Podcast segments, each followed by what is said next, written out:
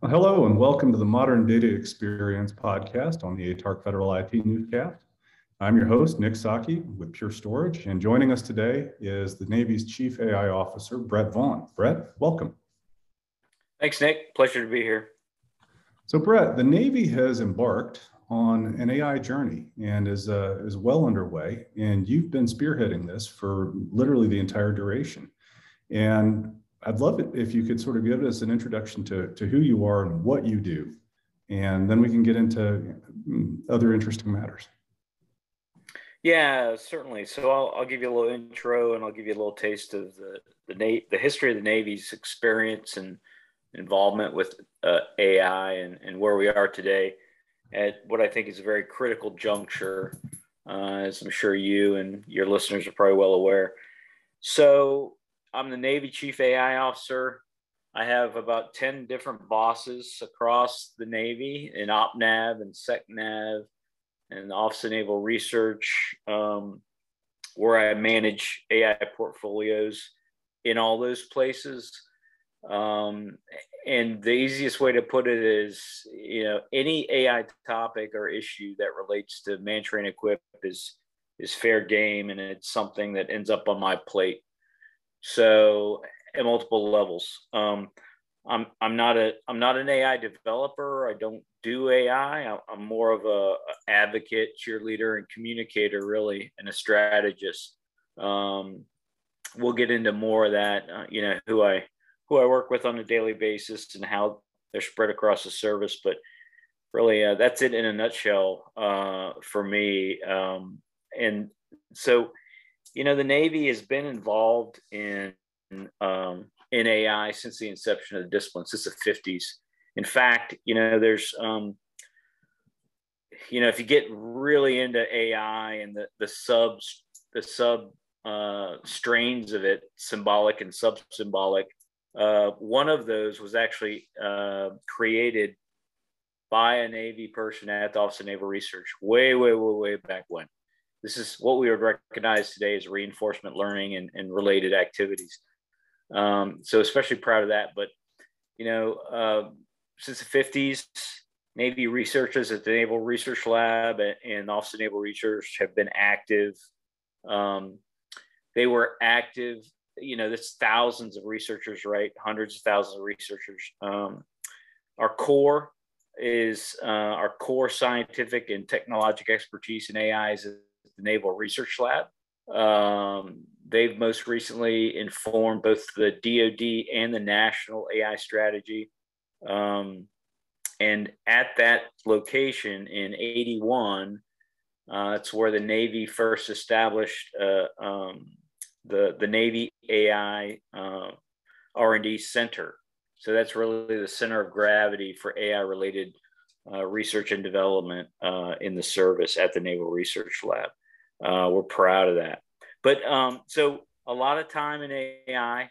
Um, the challenge we face today is um, well, before the challenge, decades of work, terrific work in an area, uh, science and technology and R&D, where I think we still hold a tremendous advantage compared to our peer competitors. Um, the challenge for us today is now moving a lot of that work into the field, to the fleet, uh, and to the force. And I, when I say that, I mean the Navy and the Marine Corps. Um, that's where the game is today. That's where the competition is. Um, there's plenty of opportunity, but when it comes to AI deployment and operationalization, we're um, compared to industry, we're relative uh, rookies or newcomers, I should say. It's not something that we've been doing operationally, you know, as long as we have uh, scientifically. Let's put it that way. That the and the challenges there unpacked to a lot. Uh, the good news is um, part of my job I, is is tracking where we are doing AI related activity. I don't like to call them AI projects because um, rarely is there an AI project. It's usually an AI capability that's um, enabling or advancing another you know mission focused capability right. so you know i maintain a dashboard of, of who's doing what with what type of ai in the navy and I think the number, or the total number, is uh, it's in the thousands. I think uh, a lot of folks would be surprised. So the challenge r- really is um, there's a tremendous amount of potential. You know, it's almost limitless. But as you and your listeners know, that the Pentagon resources aren't. so necking down that that huge field of potential into uh, defined channels that are important to the CNO and the Secretary of the Navy is a large part of what I do on a day-to-day basis. So, um, and with that, I'll just cut it off there, and, and we can unpack that uh, that we the discussion. But um, yeah, Perfect. so nutshell, that's where I, that's where I sit, what I do, and and where we've been. So where we sit right there uh, now today. So. That's an astonishing array of programs, and as you said, the history of this goes goes very far back within the DoD, within the Navy in particular as you said, you know, since 1951. So that means we're celebrating the 60th year of artificial intelligence research and development, and that that's actually pretty spectacular. You know, a lot of times right.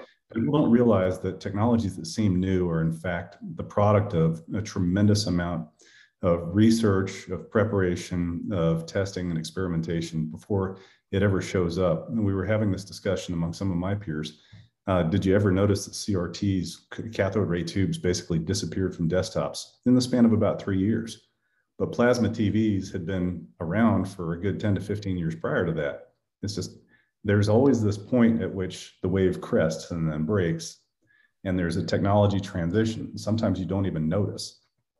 With artificial intelligence, and we went from AI to uh, big data analytics, and then we realized there was so much big data, we sort of needed some help. And that became a natural place to start applying artificial intelligence and machine learning capabilities to broad and diverse, and as, as time's gone by, uh, ever increasing volumes and velocities of disparate types of data. There's more stuff for us to look at than we have eye, eyes and ears uh, to consider. But you just hit on another thing. The multiplicity of applications for artificial intelligence are, are vast. Wherever there is human cognition, we're looking at ways to do augmented assistance, machine assistance um, for that type of processing. As a result, you have a dashboard that has thousands of AI projects on it. It spans every every area, like all technology, it spans every area of human endeavor. We create things in order to make us more capable. That's technology. So now that we have the speed and the power and the scale that computing provides us from conventional computing now today to you know gpu graphics processing unit driven compute we have you know breathtaking scale hyperscale uh, reach and computational power. So that i really appreciate you giving us sort of the history and evolution of how we got here. You know in army terms that's like the road to war. So how we got to this point is always important to understand everything old is new again, or sometimes everything old finally comes to the forefront and hits its, its inflection point for application. So, what has the Navy done over the course of the past few years in developing and then making available artificial intelligence processing, development, training capability uh, to the service and really to the force? Um, and you know, tell us a little bit about the decision the, decision-making process and the course of action that you chose uh, to create that capability or to, to implement that capability and make it available across the service? Yeah, so so like I said, I think you know the best way to capture most of the, our recent progress is is you know uh, largely in the in the in the field of R and D, mm-hmm. um, and the challenge now is to push as much of that into the operational space as we can. As makes as much as makes sense and is operationally impactful right? So therein mm-hmm. lies a lot of the challenges that we face today. And, a lot of them aren't so much technology based uh, the my perspective the vast majority are culture based or practice uh, mm-hmm. organization right? Because we've you mentioned tech transition right? So technologies like AI are changing the very definition of tech transition in, in many cases. Uh, that's an observation, not just a you know a, a supposition or a or a guess. I, am watching that happen every day, and um, whether it's it's how we build a budget in the Pentagon or how we talk to Congress, um, these are these are aliens to a lot of folks that pull the levers there and having that conversation that you know getting those folks to absorb and digest and react appropriately is uh, it's one of the challenges we have and as you know you know anybody will tell you changing culture is really tough um, especially you know in an organization like the navy we're steeped in culture right we're yeah. you know we're we're 200 and some years old turned 75 years old um, you know, if you're a company stand up today, you're pretty much born digital, and, right. and digital is a really a, a critical underpinning uh, predicate for effective AI. Uh, much harder for a 200 plus organization who was born pretty much industrial to make that shift, but we got to do it. Um, not in every area, right? You know, we're still going to be haze gray and underway, and we're still, you know, uh, get under, you know, do operations, what we always do. But at some level, uh, that has got to be underpinned and fueled by things that are digital, things that are software driven, and these capabilities run at a very, very you know different uh, rate of speed and at a very different nature. And so we're we're we're uh, working with our service to get our folks at key areas like how we write requirements, how we write contracts, uh, how we transition a capability, how how all those folks interact with each other right is is different as well. It can't it's not a it's not a set of handoffs. It's not a you know to take test and evaluation for example it's not a one time t and e where you validate something let it go into the wild and then you come back six months later or when it breaks. With ai that never ends. It's a constant constant activity. Almost everything about ai is constant. But yep. that all that flies in the face of what you know most of our folks have been um, trained to and taught over the last couple decades. So um, making that shift is hard. So one of the things I'm most proud of that we've accomplished over the last year or so is, um, you know, looking at like I mentioned. Uh, so we were talking before the the call started about the National Security Commission on AI, who essentially, um, you know, put a mark out there for the whole department to be AI enabled by 2025. So all the services are marching to that that uh, that line. Uh, what they really said in a nutshell is, you know, the department is not really man trained equipped to be effective in on the AI playing field, and, and you guys have some work to do. So one of the things I'm most proud of over the last year or so, um, to get at the man train equip piece how we mm-hmm. how we raise the service uh, how we raise ai competency and, and that's important because to yeah. us not a technology it's not a it's a constellation of capabilities and technology but i i view it when you when you look at what you need to do to bring that to the field mm-hmm. uh, identifying creating an ai stack and sustaining yeah. it keeping it coherent it's a competency, right? So we in the Navy, we very much view A as a competency. Um, we have established over the last year or so AI task forces at each one of our type commanders. And for those that don't speak Navy, that means in undersea warfare, in surface warfare, aviation, um, special warfare, uh, information warfare, and expeditionary warfare. We have groups of fo- folks focused on not only setting priorities for AI application, but also making sure that uh, the resources uh, that underpin that are provisioned, are prioritized within their respective budgets, and then provisioned and sustained as a as a, as a matter of, of business. And that's what I want it to be. I want I don't want AI to be sidecar. I want it to eventually be an organic consideration that's that's really not it's not looked on as special. It's just something we take advantage of and do as a as a matter of course in our in their daily, you know, uh, business of the Navy. So that's where we're trying to work. So the establishment of those task forces has been a uh, it's been a tremendous from from my perspective a tremendous accomplishment. They they just get better every day. Um, the most recent one, uh, Task Force 59 out in Fifth Fleet which is focused on um, intelligence, surveillance, reconnaissance, and, and, and maritime battle awareness in the Fifth Fleet AOR for both autonomous systems, but also AI. And those guys have been, if you if you keep track on LinkedIn, they they're, they're posting almost every other day. I think they had a couple contracts let within nine days of their commissioning. They were just they're really flying out of the gate and they're doing really tremendous stuff working with DARPA and um, a lot of folks in the service as well. So I'm really proud of them.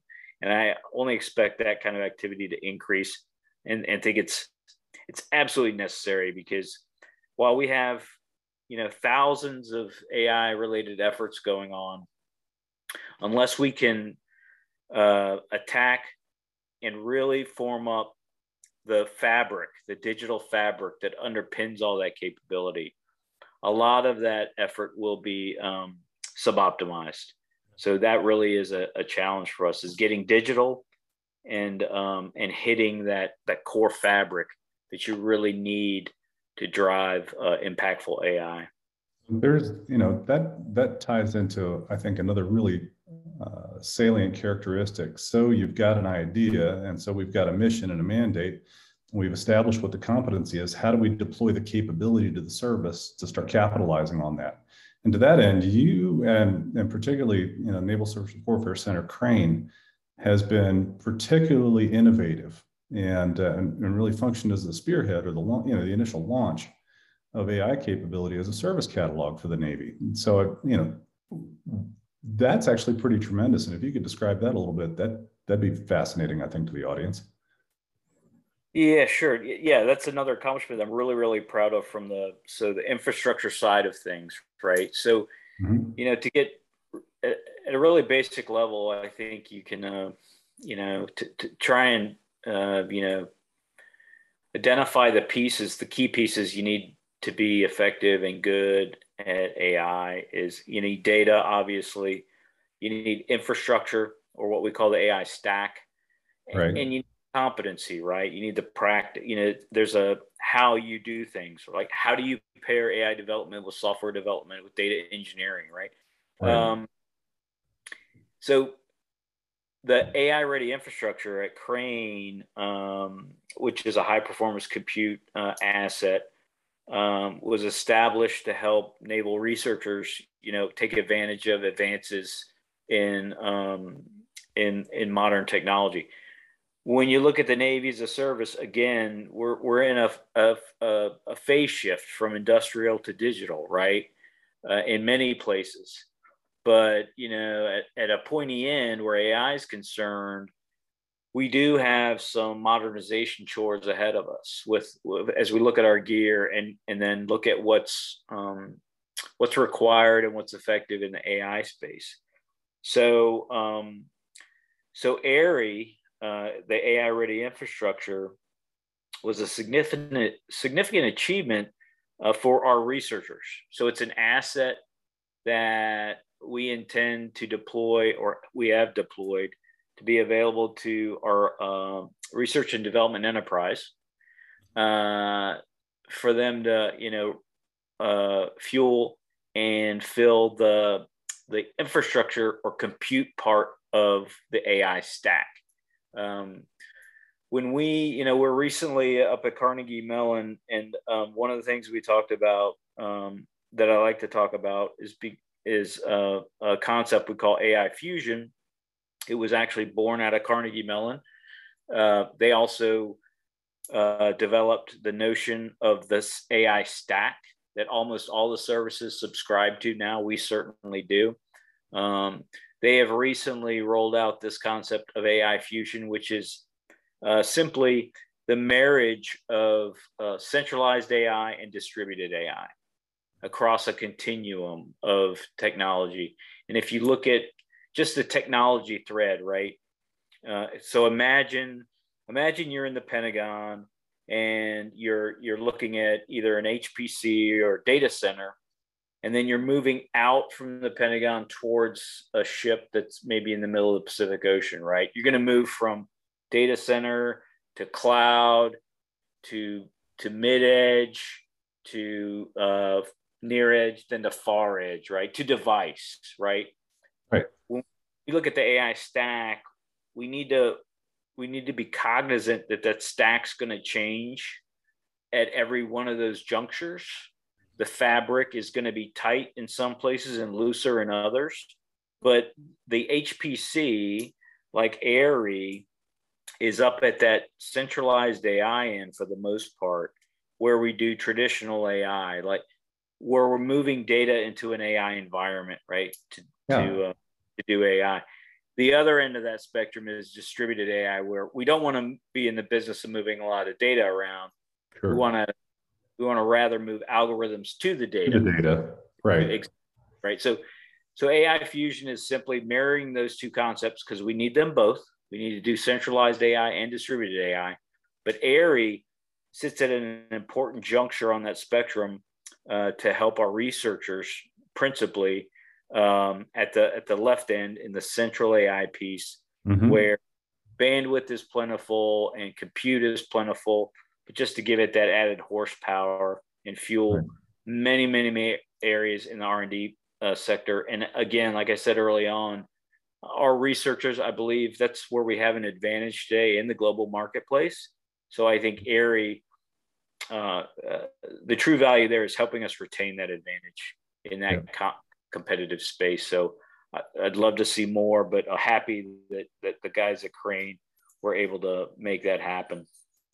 Well, it's provided an incredibly valuable capability to, to the service at large, given the researchers' dedicated infrastructure in the environments. And I, I, you know, I'm talking about the network echelons that they that they have to work in. Sometimes the data automatically mitigates against doing things in an open environment, or the process itself has to function in a given environment, and you have to really engineer it natively within that architecture. So that's that's a tremendous capability for the service. They get to work on you know tools that they know work with data sets that they know they have to understand, and that allows us to deploy a finished project or product forward to operate in the environment that it's going to be expected to function in. Now that's incredibly powerful. That's harder to do in some places and in some infrastructures than others.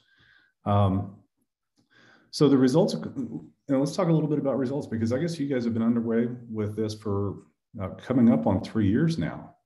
Um, how's the adoption been across the Navy? Um, and then, of course, shortly after the service catalog was made available and, and AIRI was deployed, uh, the JAIC was stood up. So the Joint Artificial Intelligence capability across the DoD. So I'm sure there was a, a great opportunity there for uh, some interaction, some lessons learned, some process sharing. So just beginning from the beginning, uh, you know, what have the results been in the deployment of the Navy's uh, own organic AI capability?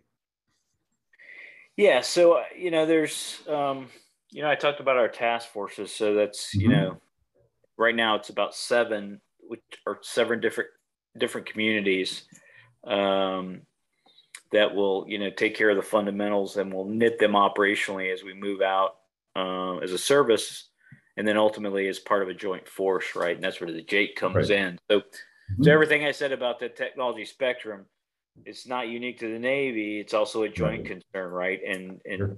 I work with the JAIC. You know, I talk to the JAIC uh, every day. I mean, that's part of my job as the primary Navy um, engagement point with the Joint AI Center. Um, you know, and they do they do AI policy, of course. Um, they've shifted into more of a consultancy role uh, with the services and the combatant commands. That's important about you know setting priorities and then helping them lug the the data and the stack around mm-hmm. uh, and then uh, you know about the stack you know one of the big things they provide is that joint common foundation which is really right. that um, it's that ai abstraction layer that, that, that provides that provides that ai development environment mm-hmm. um, which is which is key and uh, will be important uh, to many navy projects ultimately i think today we have um, we have uh, a few Navy and Marine Corps projects subscribed to the Joint Common Foundation.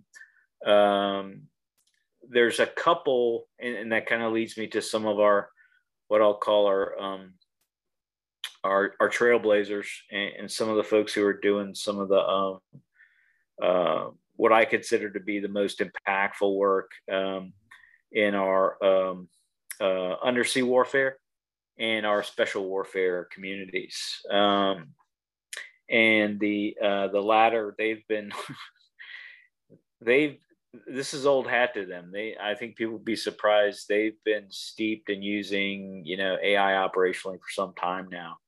Um, obviously, can't go into the details there, but um, they're um, they're certainly um, on the vanguard and leading the charge, as well as our undersea uh, community. And if you're familiar with the Navy, it should be no surprise. You know, these are the guys that brought you know, nuclear power to the Navy, and then it went out to from the submarine force to the, to the rest of the force. They're a very uh, tight knit and um, and uh, close community, and I think that enabled them to um, probably get their arms around AI uh, uh, faster and, and, more effectively than the others. But you know, the other communities are, are um, there's a terrific amount of cross pollination and cross communication between our task forces, and everybody. I, I watch, you know, I, I sync up with these task forces on a regular basis, and uh, just you know the amount of cross dialogue and learning that's taking place is uh, it's um, it's very gratifying for me, and um, and that was one of the reasons we established them as well is uh, not just to, to work uh, AI priorities within their own communities, but then um, share data, lessons learned, uh, tools, catalogs, models, algorithms across. So there's no you know unnecessary duplication or replication that's that's huge and important if we're to uh to get to where we want to be which is really scaling ai right. uh, uh, and again you know our our north star really is scaling ai by 2025 for the for the whole service.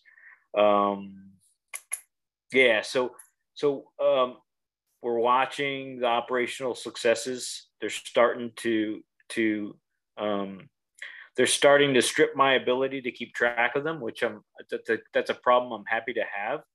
Use an AI. Um, yeah, and um, with an AI. Yeah, right. So uh, yeah, so the numbers keep growing. I'm amazed every day, and I'm hopeful that you know um, we'll start to move that needle and uh, make uh, good headway towards that 2025 mark. You know, in a lot of respects, it looks like you know the confluence of need, uh, capability, organization, and orchestration all came together in the right order at the right time. As you said, the JAIC was established, and everybody thought that they that they might be the central controlling authority for AI across the world. And they very wisely decided that the services, as usual, know best how to do what they need to do for themselves. So they became the setting, the setter of standards, the chief coordination element, and ensured that everybody was synchronized, that information and processes and, and successes could be propagated rapidly, that you know all, that that freed the services to pursue their individual needs as as as they needed to, and then you or as they saw fit, and then you see this tremendous explosion in the variety and uh, applicability and development of artificial intelligence capabilities across the Navy. So clearly, there's a need, and there's infrastructure, and there's organization, and all of it happened in a way that it's coalesced around a coherent and, and really monumental effort uh, to take advantage of artificial intelligence across every aspect of the service. You hit on surface warfare, undersea warfare, special operations, aviation, et cetera. There's a million people often think about but don't talk about both the logistics and the medical capabilities that AI can offer as well. When you have a, a couple of hundred million parts, all of which wear at different rates on different types of vessels, on different types of platforms, it's you know incredibly helpful to determine what can we learn about how we consume or how we wear our equipment. Those are all things that you know are, are fields of endeavor across all the services. But the Navy really you know launched into this uh, with tremendous emphasis on creating the capacity to allow AI development to flourish. And we're, you know, obviously we're very proud to have been a partner in that, as are all the other uh, you know, infrastructure, software, and technology providers that have, you know, that were helping you get there and making it as easy as possible. The standards-based development has also been incredibly important. You know, you create, created the JCF, so now we have a framework for developing artificial intelligence capability and then propagating it across all of the services. It's, it's, you know, it's good to see that, you know, across the service, nobody's trying to go it alone, but everybody's working really hard to get what they need uh, deploy this capability. But the fun thing about AI is you got to think about it like it's a person. Um, I learned math and English and French and Spanish and history and composition. One brain learned how to do all those things in school. You know, so once you once an once an algorithm's learned how to learn something, it's interesting to apply that same algorithm against a similar knowledge set or sometimes an unrelated one and see how it learns to understand the data that it's working with. Um, I've seen tremendous advancements in computer vision technology come out of the medical community and into the Intel community. Because if you're looking for coherent change detection in the pathology of cancer, that's not dissimilar to looking at the surface of the earth and watching things change, whether it's you know water flow over the surface and channelization of rivers, or it's you know formations and movements on the ground. These are all the computer has learned to learn and learn to see. And now it's giving you you know its observations on the data that it's being presented. That's pretty exciting.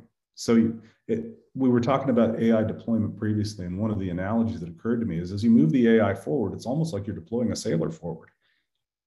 You know hey i'm assigning you to this vessel. You're going to have this mission as there may be a BUPERS office for artificial intelligence algorithms in the future um, so what's next? What do you see, uh, or where do you see the evolution of AI capability evolving in the Navy? Well, we really kind of discussed broadly across the DoD, but as we've sort of figured out the groundwork and laid the keel, if you will, of AI capability in the service, how do you see it growing?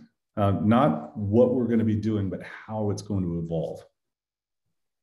Yeah, sure. And sorry for the dog there. Not at all. Mailman would walk by, and he sure did. Right, right as right then. So, but he's good now. We're good now.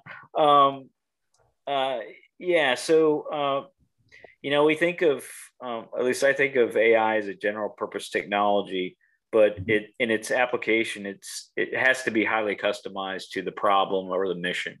Right. And, and that there's the rub, right? So, if you're in the JAIC, you're, you're focused on the joint warfight um, we will obviously league with them, but we're not.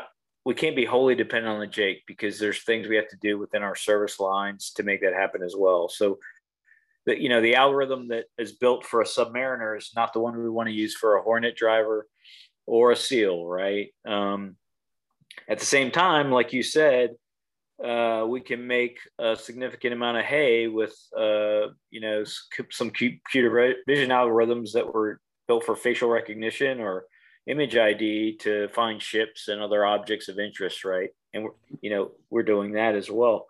Um, so it, it really comes back to a core precept for us is always to start with a problem or a mission, not AI, and really go diligently to one, figure out if AI is even the right tool for a problem or not. And if it is, what's the right AI modality, right? So, you know, we, I said at the beginning, we, we think of AI as a constellation of technologies, really, and, and we think of or picture five bands uh, from the most rudimentary to the most sophisticated, you know, robotic process automation, intelligent automation, cognitive analytics, narrow AI, and general AI. Uh, that's our landscape, right? So that's the palette that we work with.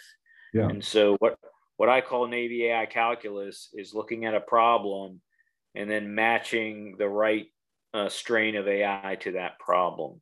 Um, where we're, you know, today, where we're focused, and um, the CNO recently spoke about this at the uh, Surface Navy Association meeting, um, is uh, using AI to advance and, and achieve the CNO's navigation plan.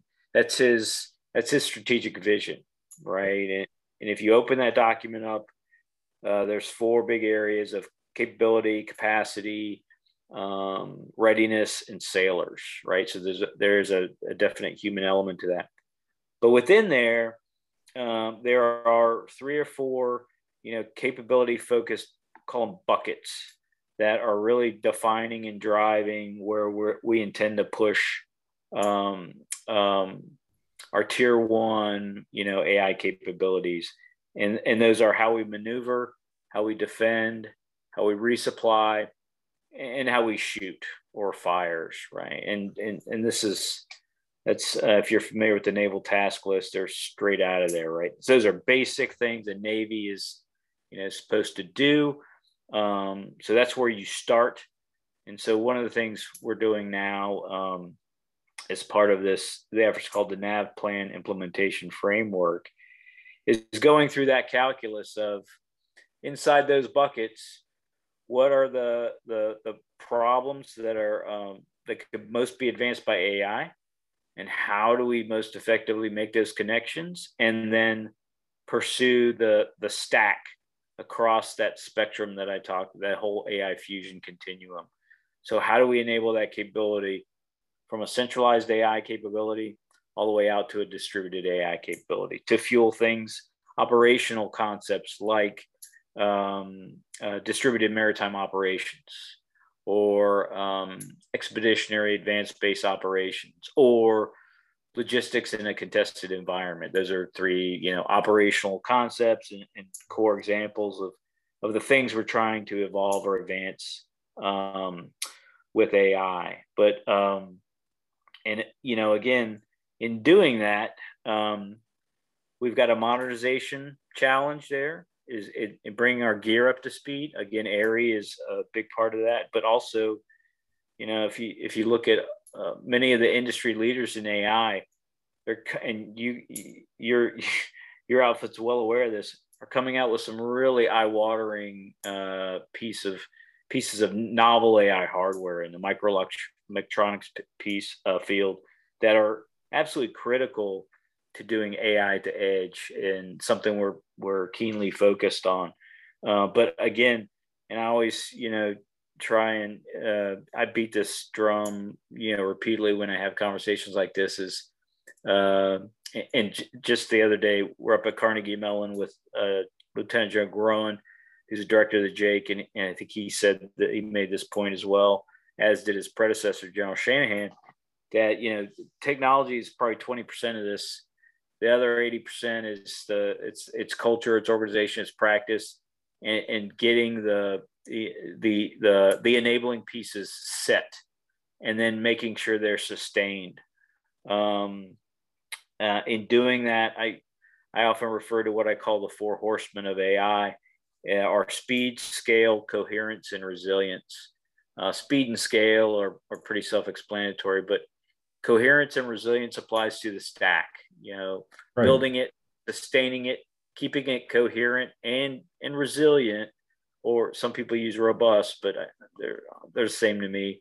But um and and watching it constantly because again you mentioned the ai is like a human. I absolutely agree you wouldn't just let your kid run around for you know a month outside you know and check back in with me you know in two months or whatever. You know this is something that has to be you know watched uh, nurtured right? Sustained. Um, and as any software you know uh, heavy capability uh, continual touching and uh, and management are uh, absolutely crucial. And it's it's a big it's a big uh, uh, practice or a culture oriented shift for us so um, I, I, I think through our task forces we can start to change that ship of culture you know, community by community. Uh, again, I'm encouraged to see what they're doing individually and across the communities. I think that's going to be um, that's going to be really key in the near term. So, Brett, thank you very much for your time. Thanks for you know giving us a, a 360 degree view of the AI development and evolution across the Navy and how you see its future. Thank you so much for your tremendous efforts in spearheading this uh, across the services and, and particularly, you know, being out front with the Navy and, and guiding that ship. Um, we look forward to seeing how it continues to evolve. And once again, thank you so much. Do you have any, any final words before we, we call it a day? Uh, no, uh, just thanks, Nick and the team. It's my pleasure. Happy to do this uh, whenever I can. I, I would just say that you know to anybody watching that you know we are open to engagement on how to do this and, and do it better. We know that industry is leading the charge here. Um, we're not going to be able to do this without industry uh, at our side, but but you guys, you're on the cutting edge, especially where technology is concerned, um, and we are eager to work with you um, to bring uh, the Navy operational view into the equation. And and I'm sure you're well aware. And if your listeners aren't, for us, one of the most important things, the recipe for effective or impactful AI is not just an AI expert, but the domain expert, the subject matter expert, to make sure that AI is crafted to their problems, their mission, and that it's constantly uh, tuned to a changing and very dynamic environment. And that's something we, we absolutely face today. So uh, happy to do this whenever I can. Um, you guys call anytime and and we can uh, we could do a follow up or a, a, different version. So um, thanks for the opportunity and uh, uh, it's a pleasure. Thank you. Once again, this has been the Modern Data Experience podcast, from the ATARC Federal IT Newscast. I'm Nick Psaki, and thank you.